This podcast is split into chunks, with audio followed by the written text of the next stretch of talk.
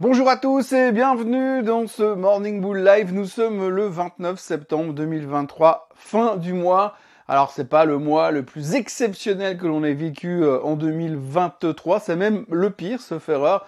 Mais on va quand même le boucler. Alors ce qui est assez phénoménal aujourd'hui, c'est que finalement si on fait juste un petit retour sur ce qui s'est passé hier soir, eh bien il s'est rien passé. On a remonté un petit peu, on a traité sur deux trois trucs qu'on savait déjà, on s'est montré relativement content parce que finalement, ce qui nous faisait peur est revenu un tout petit peu. Je citerai en vrac le rendement du 10 ans et le cours du pétrole. Et puis finalement, on s'est dit que ça allait pas trop mal. On a vu les chiffres des jobless claims, mais on s'en est pas trop préoccupé. Finalement, ça se résume en une seule chose, et d'ailleurs, c'est ce qui va décider la destinée de la semaine, peut-être même du mois, les chiffres du PCE.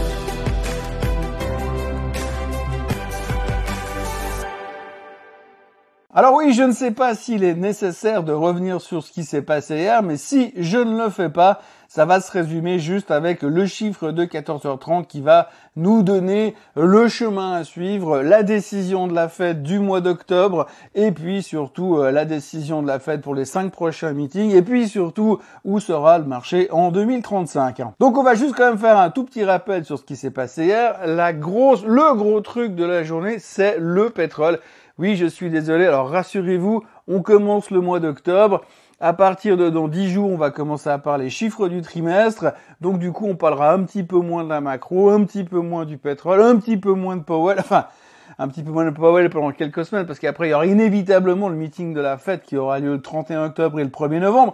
Mais en attendant, forcément, on va pouvoir peut-être parler d'autre chose. Mais en attendant, on doit quand même, après une grande circonvolution, revenir sur le sujet du baril de pétrole. Alors oui, le baril de pétrole, vous l'avez peut-être vu très brièvement, hier il a payé 95,03 sur le WTI, le Brent est monté jusqu'à 97 et des poussières, bref on est à ça de péter les 100 dollars.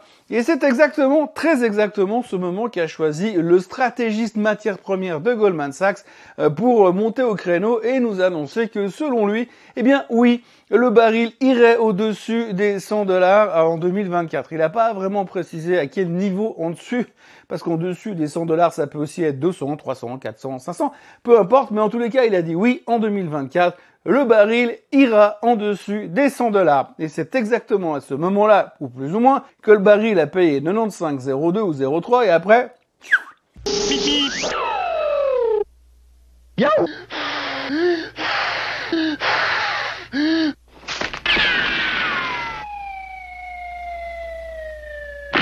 Chute verticale. Retour à 91,80 ce matin. Donc prise de profit immédiate quand vous avez The Stratégiste qui vient vous annoncer qu'évidemment le pétrole va aller à 100. Alors le mec, on l'a pas entendu depuis 65 dollars jusqu'à 95 dollars. Donc 30 dollars, pas un bruit. Par contre, à 5 dollars des 100, il te dit oui, ça va aller au-dessus. Symptomatique et c'est un signe et on voit clairement que bah, finalement les marchés, quand tout le monde commence à venir nous dire oui, oui, c'est bon, on va là-bas, eh bien ils se disent bon ok c'est bon ça c'est fait on va jouer la carte du contrariant. Donc néanmoins ce repli du baril momentané certainement puisque tout le monde est plus ou moins d'accord aujourd'hui pour dire qu'on va remonter en dessus pour des raisons de stock beaucoup trop bas, du fait que les Saoudiens et les Russes ne veulent pas augmenter la production. Bref, on connaît l'histoire. La seule chose, la seule chose qui euh, nous sauverait peut-être sur le baril, c'est une autre théorie qui est en train d'arriver gentiment dans les marchés. Certaines personnes commencent à dire oui, mais à un certain niveau, les gens vont arrêter de consommer. Alors c'est vrai, bon, si vous habitez à 50 km de votre job, il n'y a, a, pas de transport public et que votre seul choix d'aller au boulot, c'est de prendre votre voiture, ça va être compliqué de pas faire le plein d'essence. Et puis c'est pas en achetant forcément une voiture électrique, ça va vous résoudre le problème, mais en tous les cas, du coup, eh bien c'est un problème qui pourrait se présenter. Et certains spécialistes sont en train de nous dire qu'éventuellement, peut-être que les gens arrêteraient de consommer du pétrole à partir d'un certain moment. Ça paraît quand même peu probable, sachant que le pétrole, c'est pas uniquement des stations d'essence, euh, plein de trucs à côté, hein, puisqu'il y en a partout du pétrole. D'ailleurs, il y en a il y en a là, il y en a là, il y en a un peu partout. Donc, grosso modo, c'est quelque chose qui pourrait peut-être éventuellement se dire, bah, les gens vont arrêter d'en consommer parce que c'est trop cher. Ça, ce sera une autre discussion.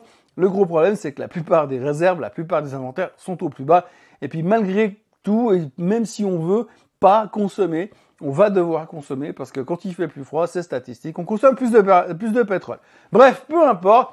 Hier, le pétrole a baissé et c'est ce qui a soulagé le marché parce qu'on s'est dit Ah bah c'est moins cher, donc c'est mieux pour l'inflation. Et l'autre truc qu'on regarde aujourd'hui avec insistance, c'est le rendement du 10 ans. Le rendement du 10 ans qui était passé en dessus des 4,60 avant-hier, qui est redescendu hier à 4,56 et qui offre un soulagement monstrueux aux investisseurs qui sont tout de suite investis d'une mission divine. Bref, ceci expliquant cela, Hier, le marché a rebondi après une semaine de merde, on va pas le dire autrement.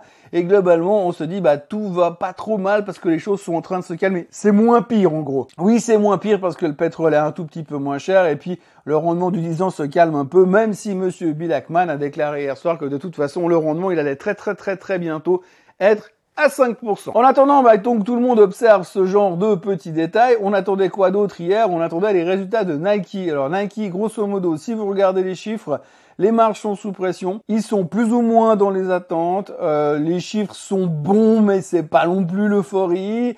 Et puis, grosso modo, euh, ils ont dit seulement une chose qui a intéressé finalement le marché, c'est qu'ils s'attendaient à une année 2024 pump it up, juste carton plein. Donc du coup, ils attendent une année tellement forte en 2024 que les gens se sont dit, ah bah c'est bon, c'est reparti. On est reparti comme en 40, c'est génial. Résultat, le titre prenait 9% after close hier soir sur ces excellentes nouvelles et prédictions de la part de Nike. Alors ce qui est phénoménal, c'est que vous avez une boîte qui vend des baskets, qui vous dit oui, ça va être génial l'année prochaine. Et puis de l'autre côté, pour que ça soit génial, il faut que le consommateur soit en pleine bourre. Le seul problème, c'est que le consommateur, au vu des chiffres du début de la semaine, ben, il est en train gentiment de s'enfoncer. Et puis de l'autre côté, on aura aussi les chiffres de la consommation version Michigan tout à l'heure. Alors imaginez que ceci soit mauvais. Comment est-ce que tu peux décemment aller dire que eh bien l'année prochaine ce sera carton alors que finalement les consommateurs disent non bon l'année prochaine je reste à la maison, je vais garder mes vieilles baskets, je vais les recoller puis changer la couleur moi-même et je vais les repeindre avec du spray.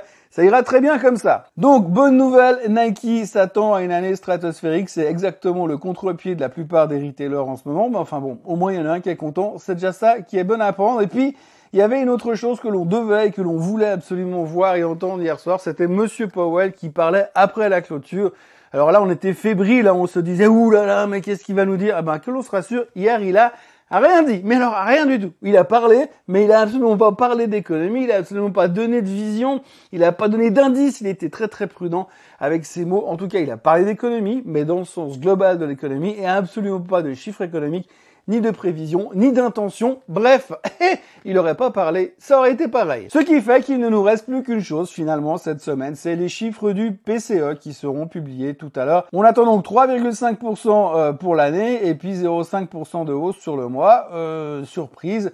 On verra comment ils seront pris ou interprétés. Je vais pas faire de prédiction, je vais pas essayer de vous dire ce qui va se passer en fonction de ce qui sera publié, parce que de toute façon, ce sera vraiment l'interprétation du moment qui peut être positive comme négative en fonction du chiffre qui, qui peut être lui-même positif ou négatif. Bref, en gros, en gros, vous avez une roulette, vous jetez la bille et puis on verra bien euh, ce que ça donne au niveau des chiffres du PCE, mais ce sera bien évidemment le moment clé, l'instant T de la semaine. Et sans ça, eh bien, on aurait aussi bien pu ne pas venir cette semaine pour clôturer ce mois de septembre. Je préciserai encore une dernière petite chose qui est assez euh, spectaculaire pour être signalée, c'est la baisse de l'inflation en Allemagne sur un mois.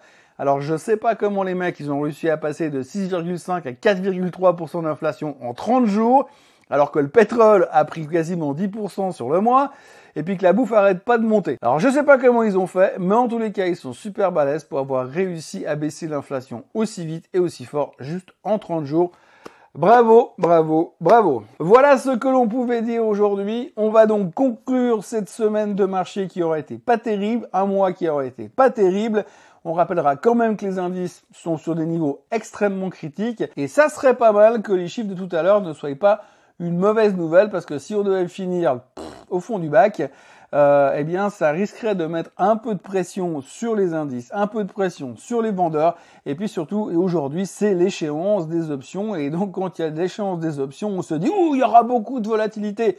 Bon, je vous rassure, à chaque fois qu'on nous dit, ouh, il y aura beaucoup de volatilité, il se passe rien du tout. Pour l'instant, les futurs ne font rien, la Chine est fermée, les marchés asiatiques sont super calmes, la Corée est fermée également, je ne sais pas comment on va finir la journée, mais on va la finir. En tous les cas, moi je vous encourage à vous abonner à la chaîne Suisse Côte en français, à liker cette vidéo, à revenir me voir lundi matin pour un nouveau Morning Bull Live et accessoirement si ce week-end vous avez rien à faire, quelque part entre samedi et dimanche, il y aura un Swiss Bliss où on pourra résumer cette magnifique semaine de marché en Suisse et dans le monde à notre connaissance. Passez un excellent vendredi et pour ceux qui ne regarderont pas Swiss Bliss ce week-end, eh bien, à lundi. Bye bye.